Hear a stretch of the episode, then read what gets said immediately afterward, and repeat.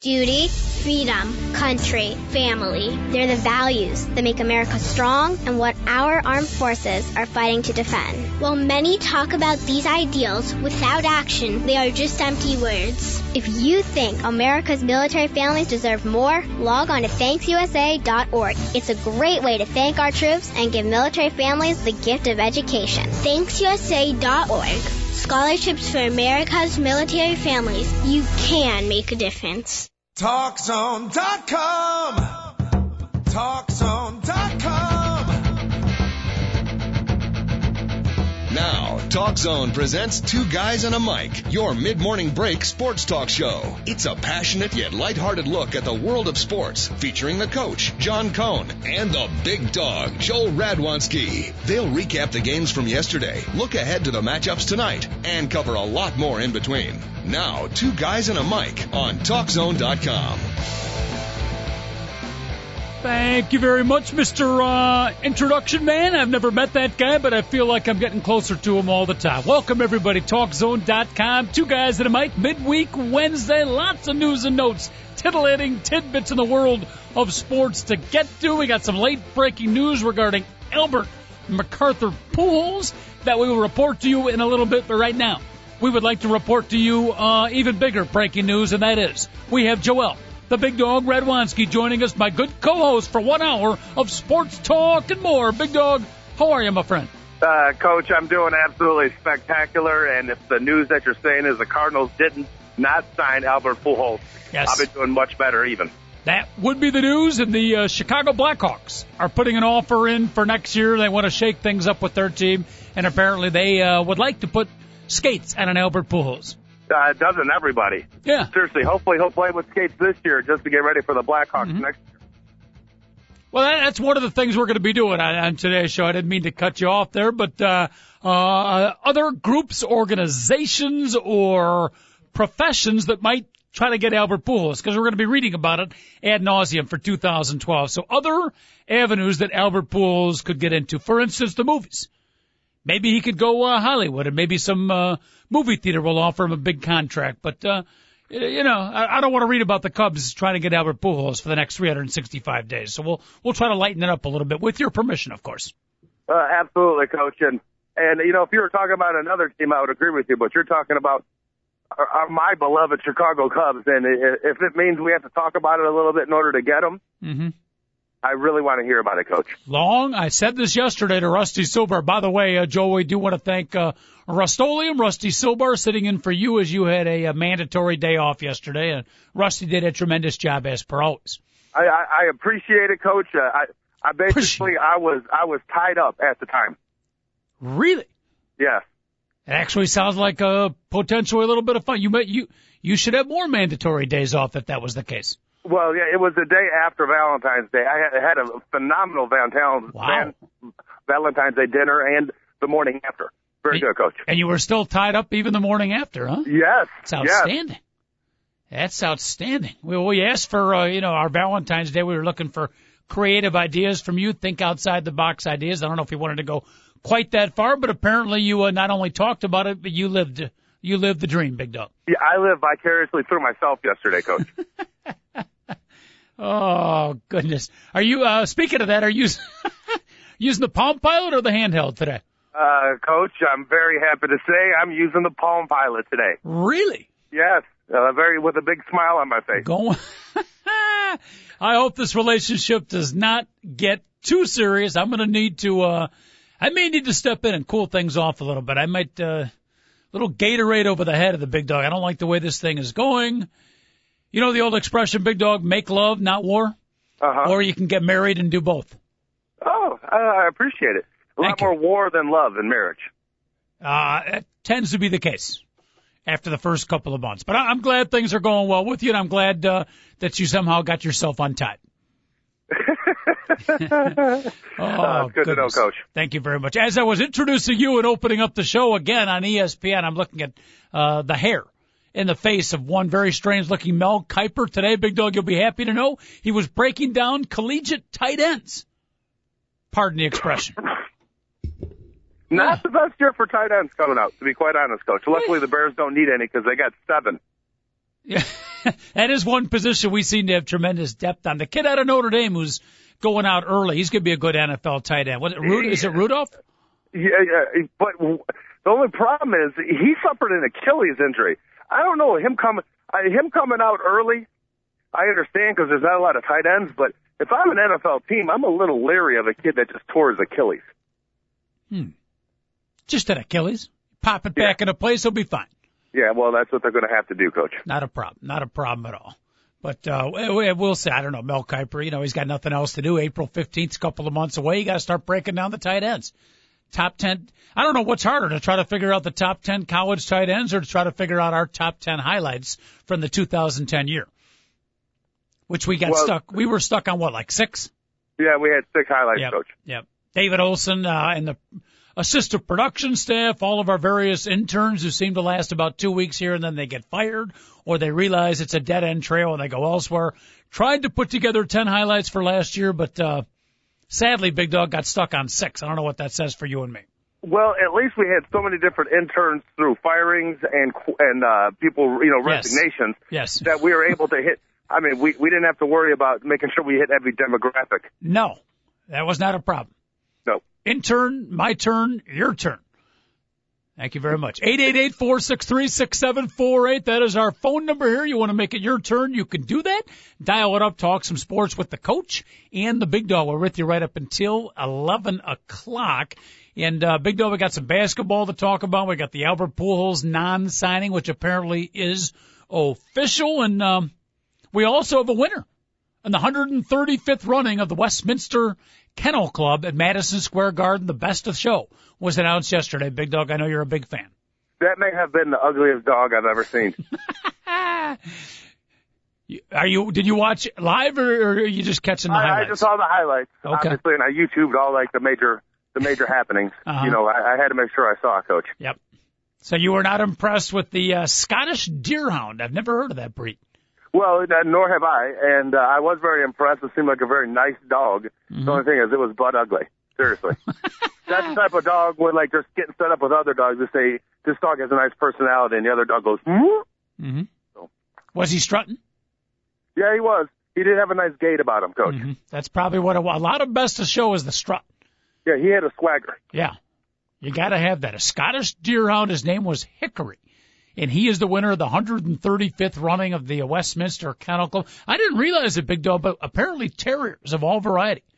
Terriers have dominated the competition of late. 45 of the 135 winners have been terriers. Did you realize that? Look at those stats. Bringing it right out there. As David Olson's promo for the show says, no other sports around will talk Westminster Kennel Club like us. I didn't realize it until I read it. Yeah, that's exactly one-third what I just figured out in my head. Yeah. I was not aware of that. Yeah, and again, not exactly, there's tons of different type of terriers, right? There's a West Terrier, there's the English Terrier, there's the Boston Terriers, all kind of terriers, but the terrier family has dominated the competition. Yeah, pugs have not gotten their due. No. Poodles, which are an extremely overrated dog, have definitely been, there's a bias against poodles, which I'm all for, mm-hmm. Coach. Yeah, I agree. The poodle, please. That's very, very elitist, very uppity. You just can't get your hands there. Like I said yesterday, I need a dog with a little bit of meat to him. I'm not a big. I'm with you, even though that Scottish Yard dog, whatever the heck it's called, that thing had no meat to it whatsoever. No, very sinewy, I think is the correct term. Yes, so that looked like a supermodel, but butt ugly, Coach. Yep. Tall and skinny. Yep. Are you a big fan? Rusty was a fan yesterday of the Shih Tzu. I'm not a big. He was afraid to say it on the air. Then after the show, David Olson told him that we're on the internet, so our regulations aren't quite as stringent. But even the Shih Tzu, one of those small little dogs that you just can't get your hands around. Yeah, those dogs eat a lot of fiber, Coach. They eat a lot of fiber, or they need a lot of fiber. Both. That can be problematic. That can be problematic. But anyhow, 135th running of the Westminster Kennel Club, always a highlight. 2 days of the best in show, Big Dog, and it's going to be a little tough coming back today, realizing it's a whole nother year until the dog show comes up again. Yes. You know what? The TV people know how to work it, Coach. They make sure that Westminster Abbey Kennel Club, that those television shows go on after the Super Bowl, mm-hmm. right in the middle of college basketball season when only the purists are watching college basketball, when, you know, people are yawning about the NBA and, oh, when's the All-Star game going to get here? They know when to put that thing. So as many eyes as possible are watching it. Timing is everything. They say up to 500 people were watching that thing. Mm-hmm. That's exactly right. It's all about timing. And, of course, so we say it every year, but Madison Square Garden is the home venue, I think, for 126 out of the 135 runnings of this best of show. And it's what a great venue, and it's sold out every year. I don't know if the fans go, huh? It tells you something, Coach. Yeah, what does it tell me? That they're marketing this thing properly. There's a lot of dog lovers out there. Wait, by the way, we did talk about one of your favorite movies yesterday, Best of Show. Which legitimately every year rentals like quadruple. It's kind of 95% of all rentings of that movie happen within this week, every year. Mm-hmm. You finally saw it, Coach, right? Yeah, only on your recommendation, and it was outstanding. That show it was outstanding. So the Fred Willard announcing scene is still one of the classic comedic signs of all time. Was the was Sue Sylvester from Glee in Best of Show? Oh yeah. She, as a matter of fact, was. I know you don't like the word, but she was the lesbian lover and trainer for the real rich woman that had all the fake work done to her. Okay. She is awesome in that movie. Mm-hmm. I mean, that was the first movie I ever saw her in, and phenomenal. She's hysterical in that movie. So is her ditzy lover. So that's the old, you know, how many times have we seen that movie? It's the old lesbian lover of the lady with a lot of jewelry scene. You know, it's she's been there, done that. The real, her wife, I mean, excuse me, her girlfriend married some rich old dude and took all his money. Really? And so now that was one of the jokes at the end of the movie, that they were lovers. They didn't like reveal that. She was just like the trainer, and like the woman who turned out to be girlfriend was just like an oblivious, you know, a ditzy rich woman. Okay. Yeah. And then at the end, the cameras catch him kissing. So it's like, oh, there you go. The old kicker at the end. Yeah. Interesting. Oldest trick in the books, Big Dog, oldest tricks. Well, another event coming up this weekend, and by the way, Wednesdays, we typically tend to get a little titillating tidbits and news and notes. We jump all over the board. You want to jump in with us or get us back on track, we always appreciate that. You can do it at 888-463-6748. It's about 83 years short of the great tradition of the Best of Show Kennel Club, Big Dog, but I believe it's the 53rd running of the Daytona 500 this weekend, surprisingly enough. It's only the 53rd? I think so. Yeah, I thought it was actually a little bit more than that, but because they've been doing that, I thought, since the 40s. But what the heck, it's definitely the Super Bowl of racing, and I don't miss it. And I think my boy Kevin Harvick finally gets it done this year, Coach. He is the 7-1 favorite. Is he? He's 7-1. I love that guy, Coach, and I think it's his year, and he dethrones Jimmie Johnson, which is saying a lot. Because Jimmie Johnson, they basically hand him that title every single year. So Now you are not mentioning the pole position leader, the popular fan favorite Dale Jr. last weekend, racing through time and winning your pole position, Big Dog. That was awesome. Him and Jeff Gordon got the 1-2 slots, which are the most important. Mm-hmm. And I mean, you know, it'd be nice to see Dale have a good year, because he's taken a lot of abuse the last couple of years because he's the fan favorite, but really hasn't driven up to the standard that you would expect out of somebody like him. But, Coach, I like the guy. He's a class act. He's been through a lot, and the way he's handled his daddy's death has been nothing but class. Mm-hmm. So if Dale won, it'd be actually great for the sport, but I'm still going to root for my boy Kevin Harvick. And did not Dale Sr. meet his tragic death at a Daytona 500 time trial? The actual? It was the actual race, the last lap. Wow. Yes. 10 years ago. Oof. Last lap, last turn, and he kind of got clipped from behind, and people say he was blocking for his son, goes into the wall, and as Junior said, he's like, oh, Daddy got in a wreck, that's too bad. Didn't think anything of it, and then 15 minutes later, they had to tell him that he was dead. You know, that's... God, I forgot, you know, 10 years. First of all, I can't believe it's been 10 years. Second of all, I forgot it was not only in the actual Daytona, but the final lap. How dramatic. Dramatic of the worst kind, of course, to lose one of the great racers of all time. Isn't it weird, Big Dog? We say it every year that you mentioned the Super Bowl. It's one of the great races, but it's like it's the first race. Nobody's ready for it. All of a sudden, boom, The Daytona 500, it would be better like a Memorial Day weekend. Then the Memorial Day weekend, that's Indianapolis 500, Coach. All right, well, move it later. It just seems weird to have a big race kick off the season. Well, that's just the way they do it. And they're doing something, right, considering that it's one of the most popular sports in the world. Mm-hmm. So, that's how they kick it off. All right. It's their opening day. It's dramatic. It gets people interested. And then it's everybody follows the sport until baseball starts. And then nobody follows it again until the last couple of weekends of the season. So, any chance that you will, you and the little one will take a quick squandery down to Daytona Beach, Florida, and catch that race live? The spur of the moment, Big Doe. That's what keeps the relationship alive. There is a chance that I've been teaching her the phrase, "Show me your teeth," and hopefully she'll learn it. As a matter of fact, try it right now. Grace, yell it, "Show me your teeth." She refuses to do it, Coach.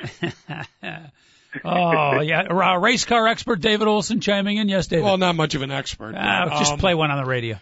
Going back to Dale Earnhardt and his death, some say that ended the rise of NASCAR, and its popularity has been stagnant and or has slipped ever since he died. I would say that's true. No, I mean, because if you think about it, yes, absolutely, it's 100% true. No, it's not absolutely 100%. Coach, TV ratings are down, attendance is down. David, you're right. The popularity got real big for about a year after that, and then it has not increased whatsoever, Coach. So he's right. I find that hard to believe. You got so many names out there, popularity-wise. It seems like it's on TV more. You read about it more. You got get a superstar, one of the great sports athletes of all time. What? I almost got hit by a train, Coach. I'm sorry. Never get hit by a train when we're having an argument about NASCAR, please. We just talked about timing is everything. Where the hell are you? Well, I was crossing the train tracks without paying attention. Yes. And the next thing I know, it was right on top of me. I'm sorry about that. Let me give you a hint before we continue our NASCAR discussion. Anytime you're crossing train track, pay attention, you idiot. Jesus. I made it, though. How do you cross train tracks and not be paying attention, please? All right, you okay? Yeah, I'm fine, Coach. I'm fine. Right.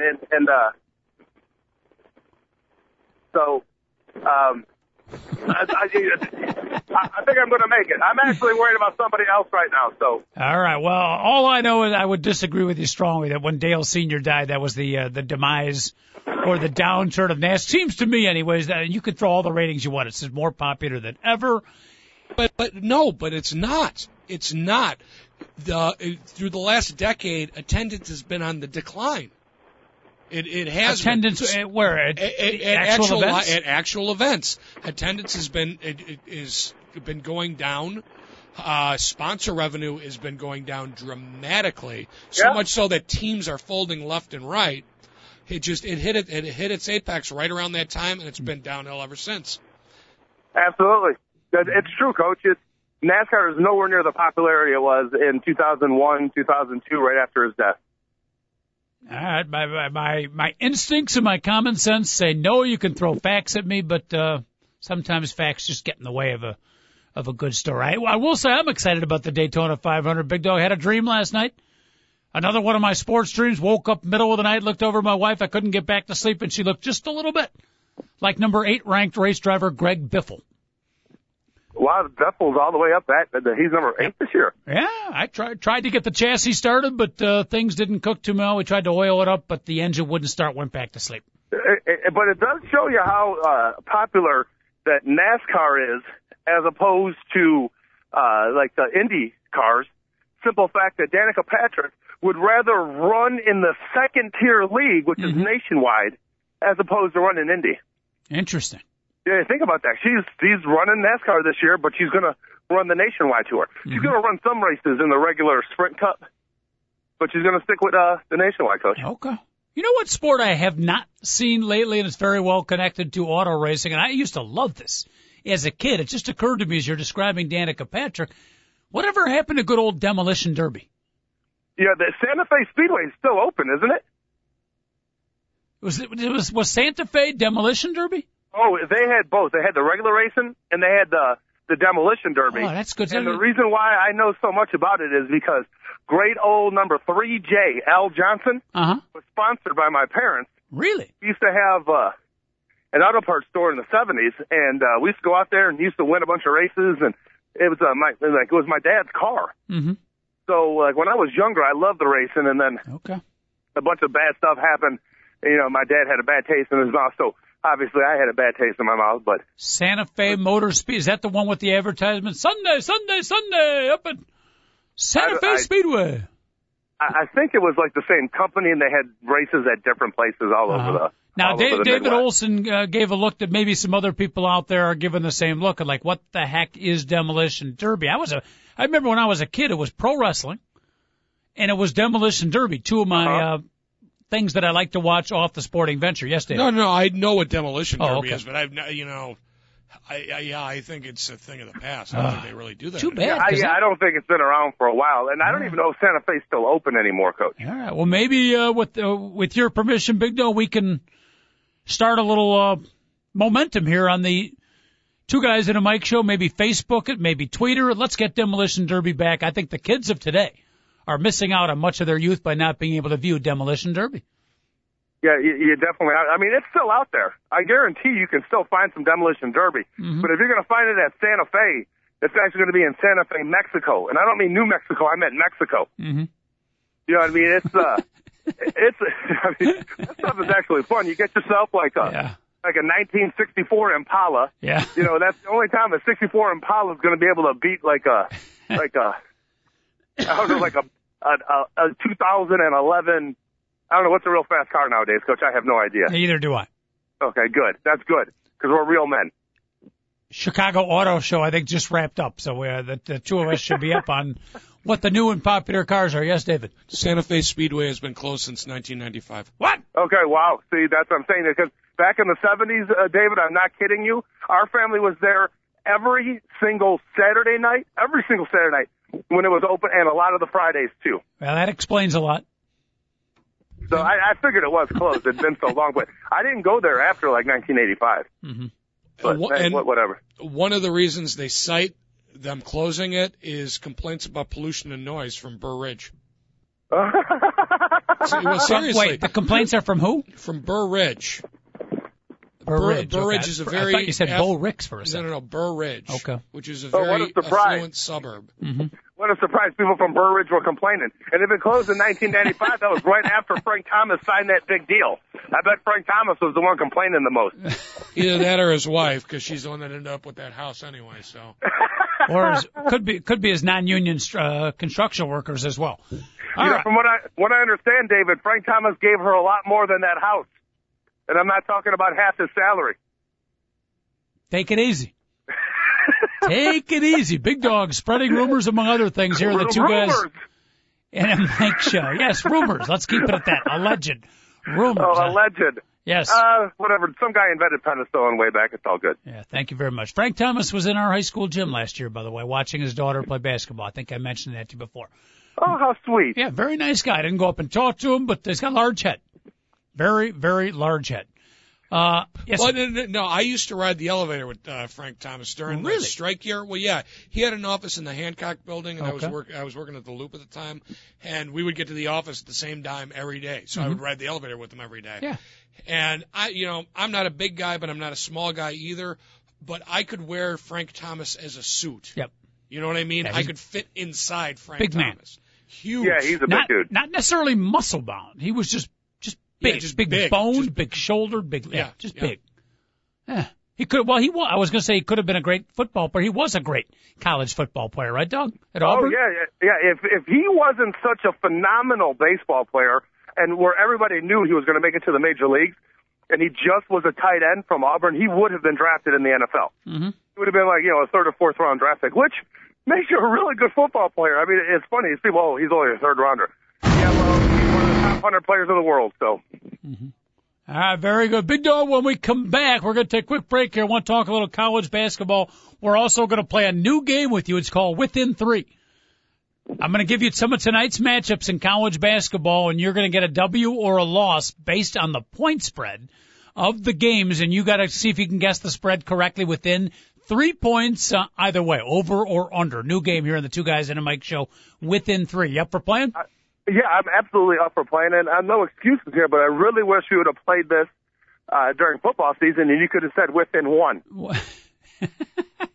Well, I'll tell you what, if it goes well here, this will be a trial run. We'll try it a little bit, and then we'll gear it up for football season, okay? Okay. I right now, I just want to let you know I'm in downtown, beautiful Western Springs. I'm about to chill out on a bench with Grace. So it's been a wonderful, beautiful morning, Coach. Western Springs, a beautiful, beautiful place to go. I've been out to the Taste of Western Springs during the summertime. And by the way, I'm not with a girl named Grace. I'm just saying I have Grace, Coach. Oh, goodness. All right. Hang in there, big dog. Hang in there. Don't get hit by any trains. We'll take a quick break, little college hoops talk, and a few other things. We'll play our new game when we come back. 888-463-6748. Dial it up. You want to talk some sport. Big Dog and the Coach right there for you, back in about 32 seconds.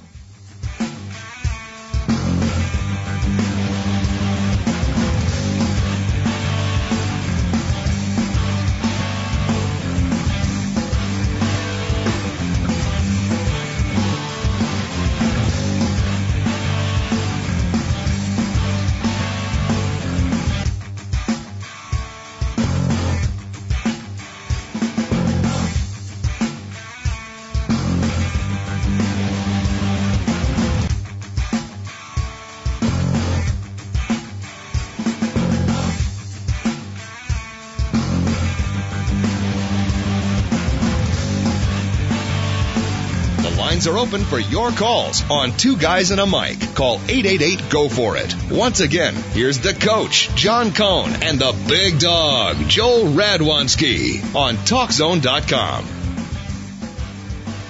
As we turn the page and head into the final turn, the second half, whatever term you might want to say, back half of the program here. Two Guys at a Mic Show, TalkZone.com. If you didn't join us in the first half of the show, the highlights were we talked about the Westminster Kennel Club. We talked about the Daytona 500. The Big Dog almost got killed crossing the train tracks. And I say those highlights probably in the reverse order, Big Dog. Well, Coach, I got to let you know something. I still got a little get up and go. You know what I mean? I was a decent football player. I always had a good first step, and I realized I still got it, especially when a 500-ton train is actually running right at me. Oh, goodness. I would certainly hope so. My wife tells me I have no more get up and go. You know what she says? It got up and went? She thinks it got up and went. Thank you very much. 888-463-6748. Let's talk about yesterday's games, and then I want to preview a little bit of college basketball and play our within three game.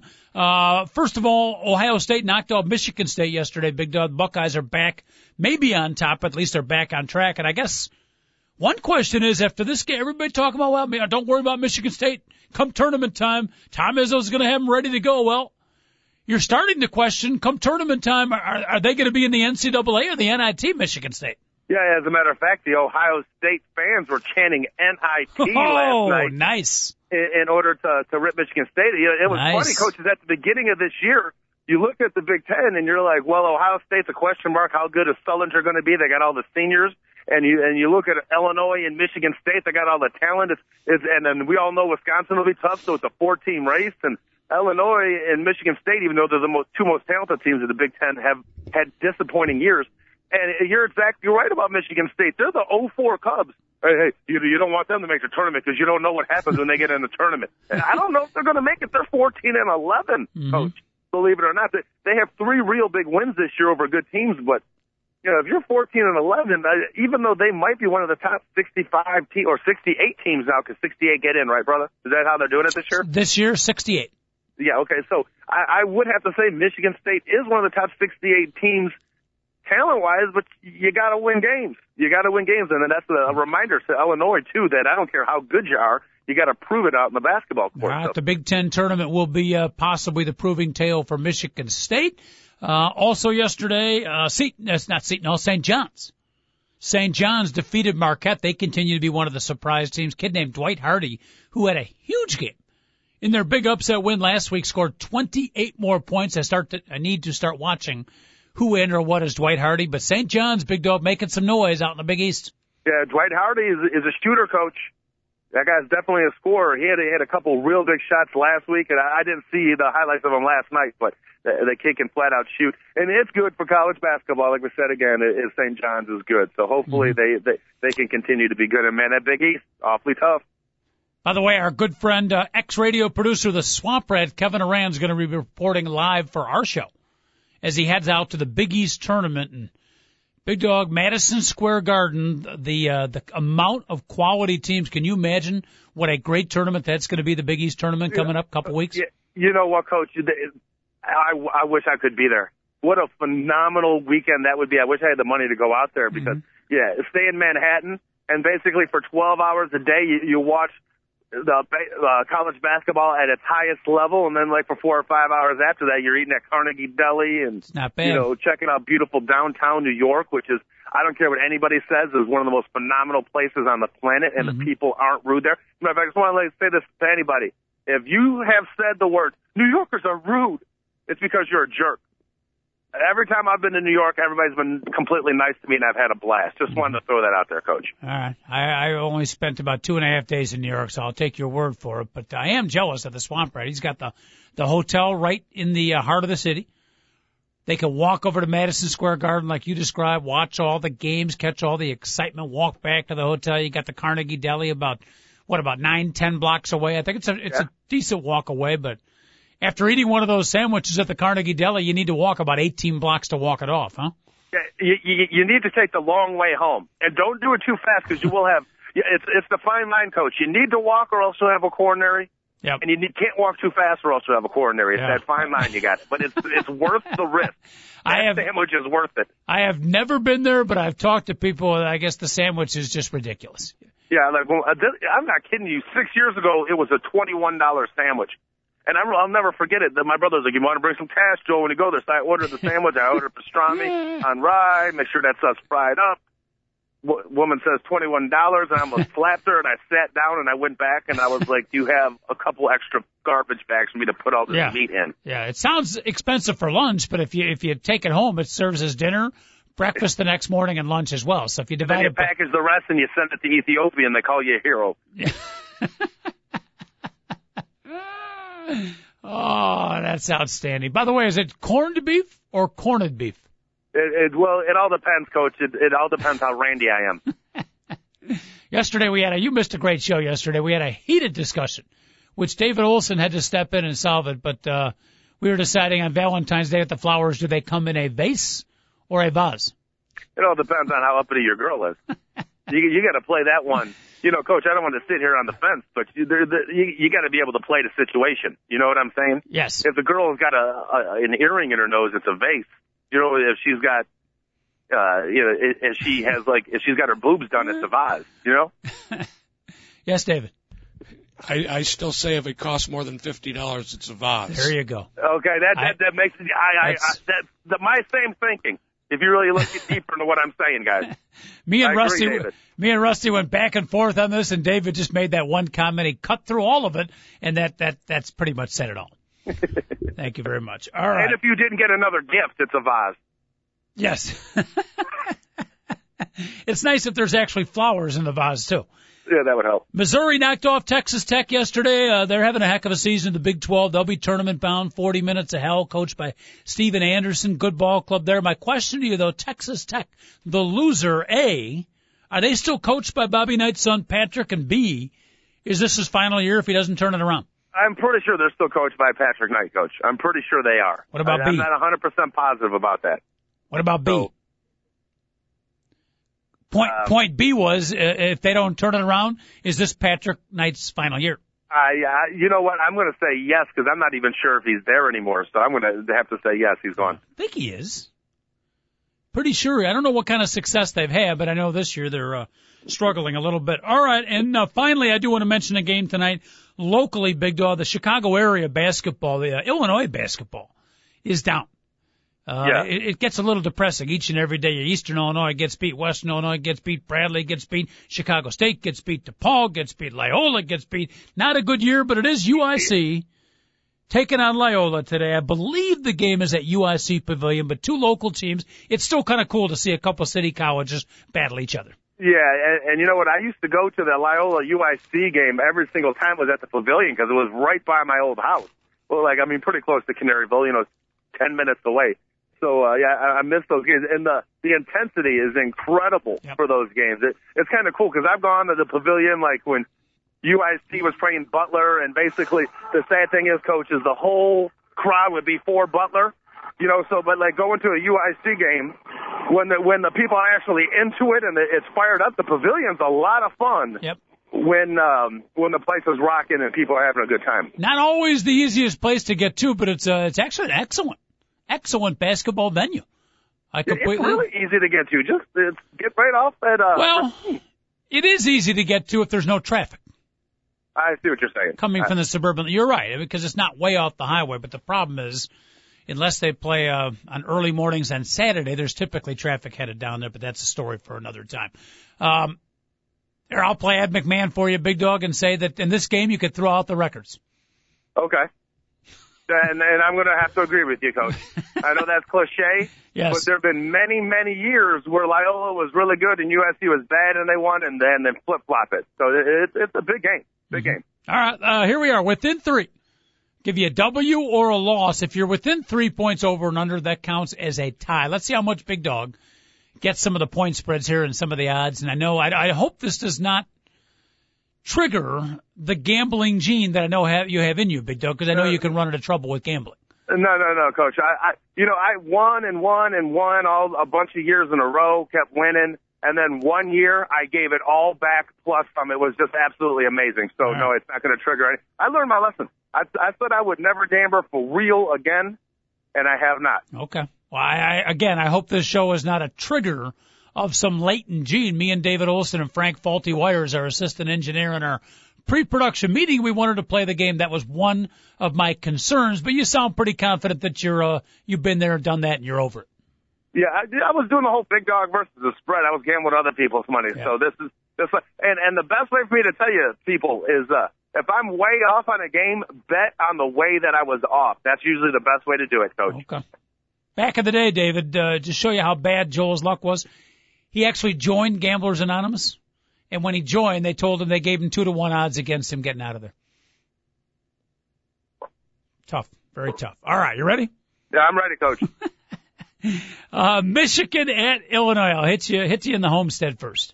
Oh, that should be easy. Illinois will be a 4.5-point favorite, Coach. By the way, if it makes you feel any better, I would agree with you. 9.5 points. I'm shocked. So my point to the people out there is this. So I was off by 1.5 points from actually winning. Take Michigan plus the 9. Wow. I know it's at home at Illinois. Maybe it's Illinois has to win, but Michigan playing very well. That's pretty rich. Yeah, exactly. I totally agree with you, Coach. Wisconsin, the Badger at Purdue. Purdue will be a 3-point favorite.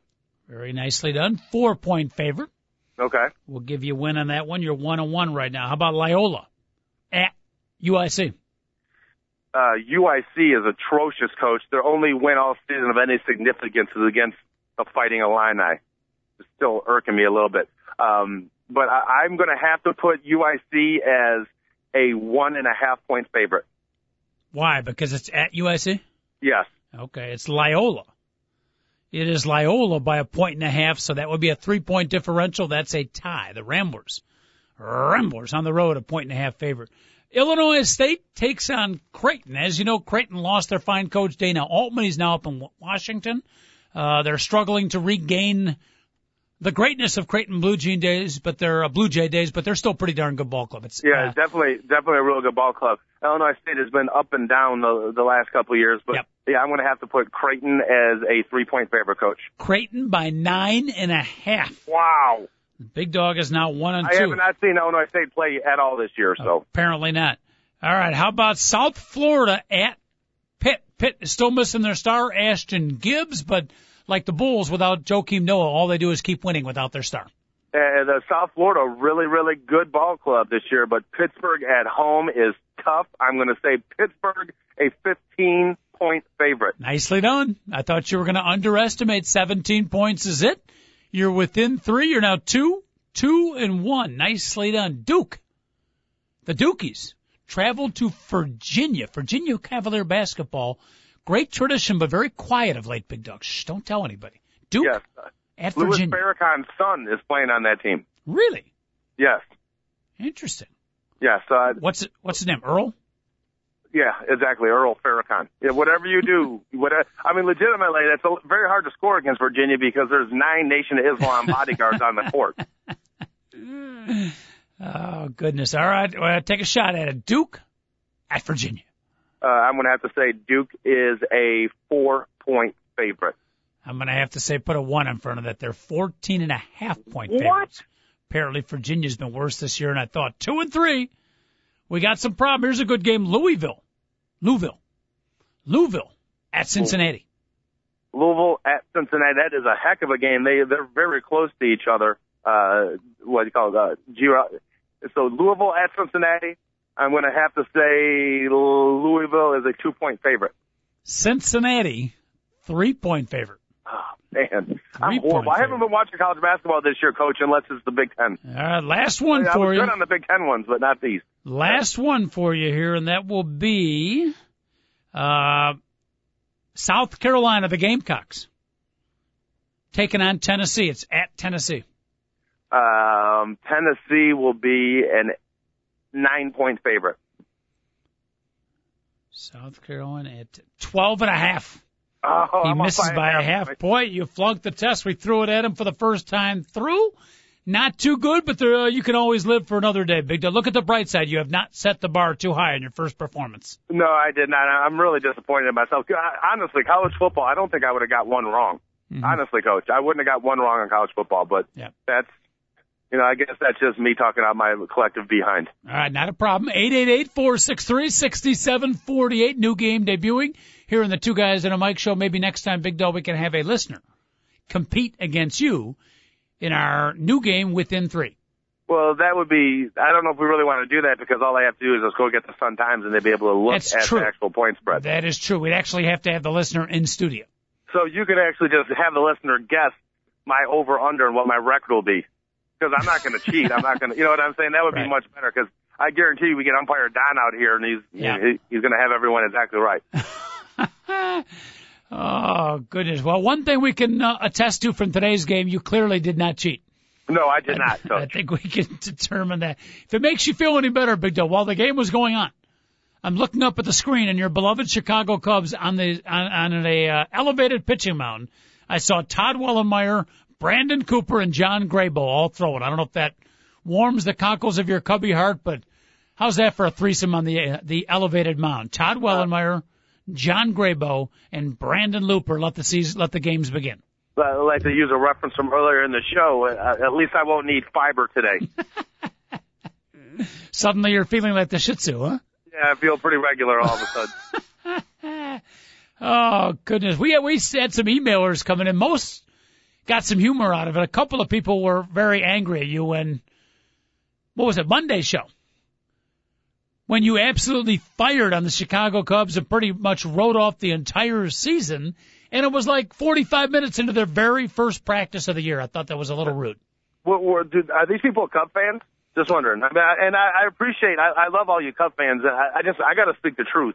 I really do. And supposedly Chet, Matt Benson, and I are going to start filming some stuff here next week. I don't know if it's official yet, but again, I'll be taking the side of the Chicago Cubs, and I promise you people that you're going to have, I'll be totally fake, and I'll say everything that Cub fans want to hear, at least Cub fans that don't care about the truth, okay? But when I'm on this show, I'm going to tell you exactly how I feel, okay? And I am extremely disappointed with the makeup of this club. They are gutless, they are dumb, and they are overpaid, okay? And I've been begging this team to get rid of all these overpaid bums and go with the young guys that I can actually watch.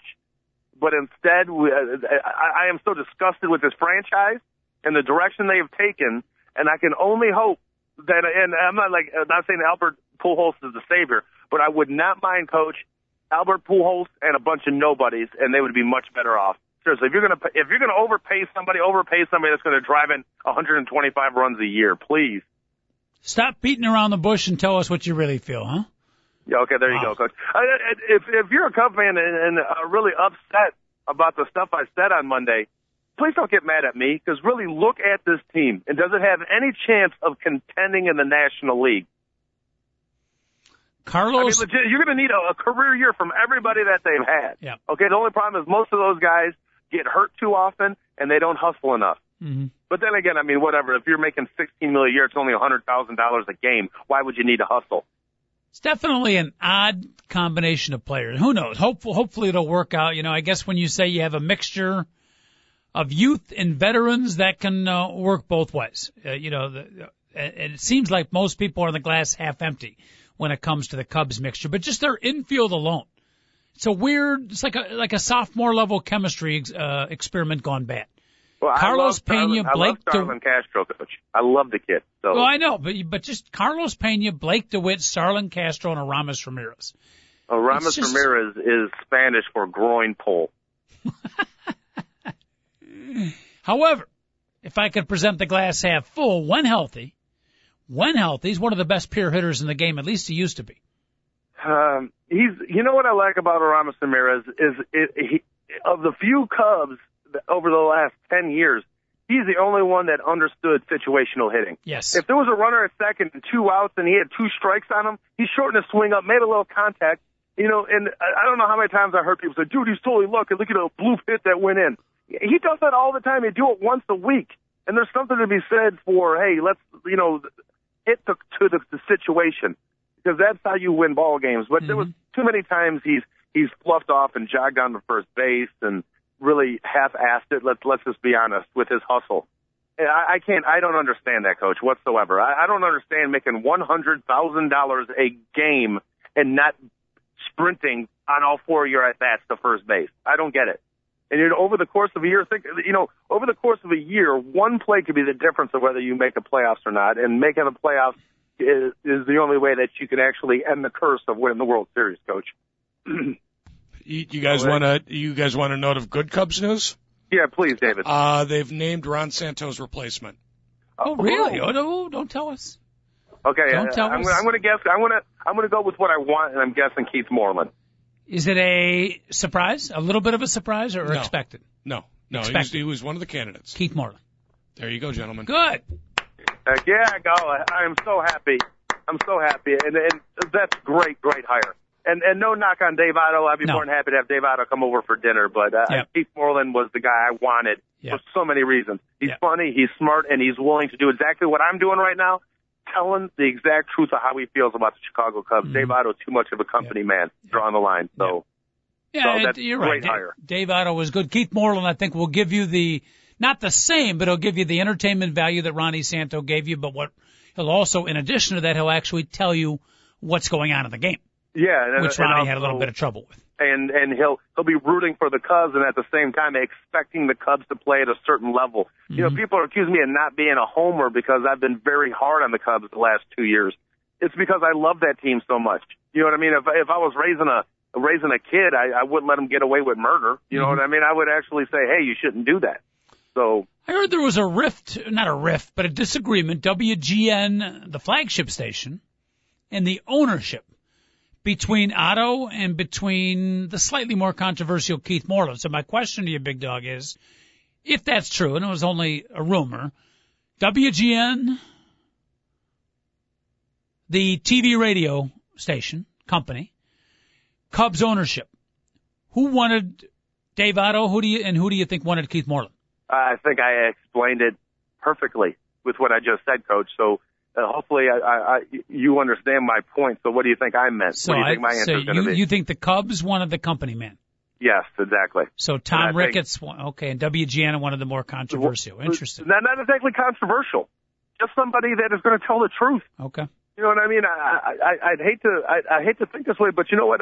Even to be honest with you, if I'm owning the team and don't have any part of the actual broadcast rights, I probably would want Dave Otto. Because I don't want the glaring weaknesses and the inefficiencies of my team getting pointed out. Mm-hmm. But if I'm running the actual broadcast, I'm being honest with you, Coach. I ain't gonna lie. If I owned the Cubs, I would have picked Dave Otto. Make sure Otto gets picked because he's not going to say anything that makes our organization look bad. Mm-hmm. You know, and if I'm running the broadcast booth, I'm like, get Moreland. People are going to want to hear what he says. Hopefully, we're going to be interested that he says, "Hey, this guy isn't hustling." Let's hope that part of the deal was, they didn't bring Keith in and give him the old lobotomy trick, if you will, and, say, hey, Keith, you're our guy, but here's some of the, restrictions that you're going to have, and if you can't follow that, we're going to find someone else. Let's hope that they did not do that, Big Dog, because that would take some of the charm away from the good old country boy, Mr. Keith Moreland. I guarantee, Coach, if they did that, it will work, and Keith Moreland will follow exactly what they said up until about Cinco de Mayo when Aramis Ramirez doesn't hustle to second base to break up a double play. Uh-huh. And then all hell's going to break loose, and by that point, Cub fans will love Keith Moreland, and it'll be no turning back. So don't worry about any of that, Coach. Mm-hmm. Okay? Right. Okay. Eventually, I don't know how long the contract is. Are those terms? Have they been announced, David, or is it just like, oh, he's the new voice? Have they given out how many years? I believe they're waiting for Albert Pujols to sign before announcing. So they might need that extra money, right? Yes. So yeah, they'll know we'll do it for free, and if they can save $100,000 on Keith Moreland, you know, and throw that money at Albert Pujols, I'm sure that's what they're doing. If I was a front office person, I'd hate to be that, because if they get Albert Pujols, they won't even have scouts anymore. They're like, hey, we're winning the World Series. Yeah. People come in the stadium. There's no ushers taking tickets anymore. You know, you got one vendor walking around. Hey, we signed Pujols. What the hell you want? Lemon ice? Come on, give me a break. By the way, you know what Otto spelled backwards is? I don't know, Coach. Yes, David. No terms on the deal, but Moreland's going to have a press conference a little bit later this morning. Nice. Heck yes, donk. Great hire, Coach. That was the guy I wanted. You asked me about a week. Yep. You wouldn't even let me get over Ron Santo passing away, which I don't think I ever will, to be honest with you. I love that, man. That was the guy I wanted originally. I don't even think they were talking about him then, were they? What if? So. This is a huge, huge what if. I was thinking about this yesterday. No, he was one of the first names out of the box. I don't think so. Yeah, he was. Okay. I really don't pay any attention to that stuff. He was in the conversation. I mean, I heard, it was more Dave Otto, it was more Mark Grace. Well, no. It was Mark Grace and Rick Sutcliffe were the first two names. Yeah, Sutcliffe, Steve Stone. But Moreland was on the second tier with Dave Otto. Okay. Big Day, again, this is way out there, but if the Cubs win the World Series this year, there would be part joy for Ron Santo, and then it would be part like, aren't you pissed off that they finally win it and they couldn't have done it during all? I mean, Santo finally passes away and then they finally win it. Would there be a little bit of that sentiment? Yeah, 100%, Coach.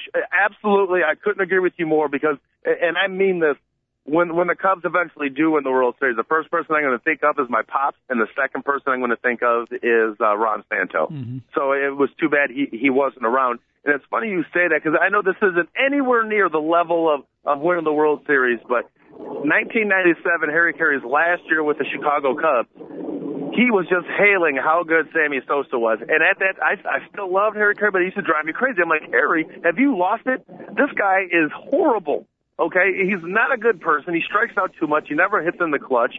And then all of a sudden, 1998 happened. And all the years that Harry Carey backed Sammy Sosa and loved him, because Sammy Sosa, effort was never an issue with him. It was only intelligence. He just did so many dumb things on the field that all of a sudden he put it all together, Coach, and he wasn't swinging at pitches over his head and in the dirt, and he was actually letting pitchers get out in front of him, and and all of a sudden, we all know what happened. He turned into the most lethal RBI man that this sport has ever seen, except for Lou Gehrig. Over any period. For 5 years, no one ever drove in more runs than Sammy Sosa did. Okay, so, I mean, the guy was, and it was always sad to me, because I remember always kind of being a little mad at Harry for supporting him so much, and then all of a sudden, he was the only one, Coach. Everybody else bashed him. All of a sudden, Sammy Sosa turned into one of the greatest sluggers in the history of the game, and I know it was pharmaceutically induced and all that. I don't want to get into it, but we didn't know it at the time, and Harry was never able to at least be able to say, hey, I told you so. So it's nowhere near that level. Okay. But it would be sad if they win this year and Ronnie didn't get to see it. All right. And by the way, in honor of Ronnie Santo and for my own prurient purposes, Big Dog, as I tried to get the Ron Santo depression out of me, could you give me a quick Todd Wellemeyer's coming to the game? Ronnie, tell us a little bit about the new Cub pitcher, Todd Wellemeyer. We know him well, Patrick. He was a former Cub. He likes to work quickly, likes to get ahead in the count, and likes to keep the ball down in the zone, Patrick. He's got a fastball and some off-speed pitches. Thank you, Ronnie. It's the same thing you said about the last 8 pitchers. I did say he was a former Cub, Patrick. 888-463-6748, folks, our phone number here. Two guys and a mic cruising along here, kind of covering a variety of sports topics. Big Dog and a Coach at your service, back at you at 10 o'clock tomorrow. By the way, did you see the goal scored by Wayne Rooney from Manchester United? Oh, my goodness. From 2 days ago? Wow. Coach, I'm one of those football players that respects soccer, and I've always noticed that when men rip on soccer, it's because they could not play the game of football. Mm-hmm. Honestly, legitimately, well, soccer sucks. Oh, you'll find out in their past that they couldn't play the game of football, mm-hmm. American football. Coach, I will say this: there's not a lot of soccer highlights. There's not that much, but when you do get a soccer highlight, it's as good as any type of highlight in the world of sports. That goal was one of the greatest plays I've ever seen, top 100 plays in my entire life. That bicycle kick and putting in the top right 90, oh, my goodness, Coach, phenomenal.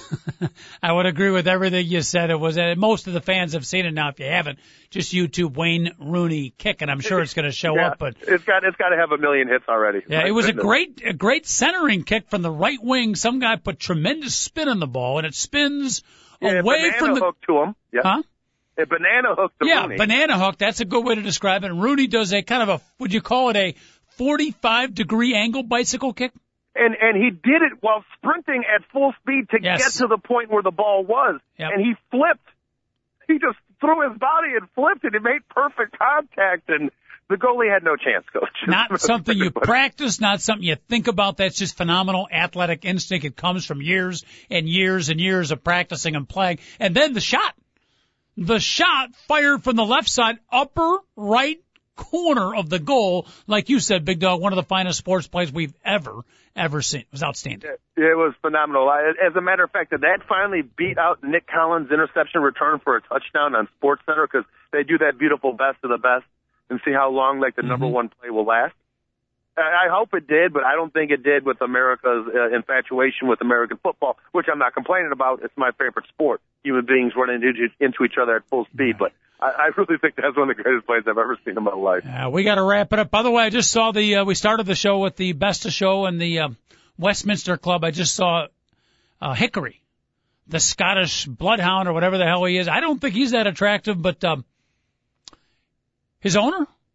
Yeah. She could go with my best of show. Awfully good. Yeah, I've noticed that women who bring their dogs to the best in show, they're normally a little prim and proper. Mm-hmm. Off a little freaky deaky. I don't know about proper, but she was definitely prim. All right, Big Dog, we'll talk to you tomorrow. Great job today, okay? Talk to you tomorrow, Coach. Be safe. Don't get hit by any trains out there. David Olson, our producer, outstanding job. Two guys at a mic, TalkZone.com, signing off. Thank you so much for listening, and have an outstanding day, everybody.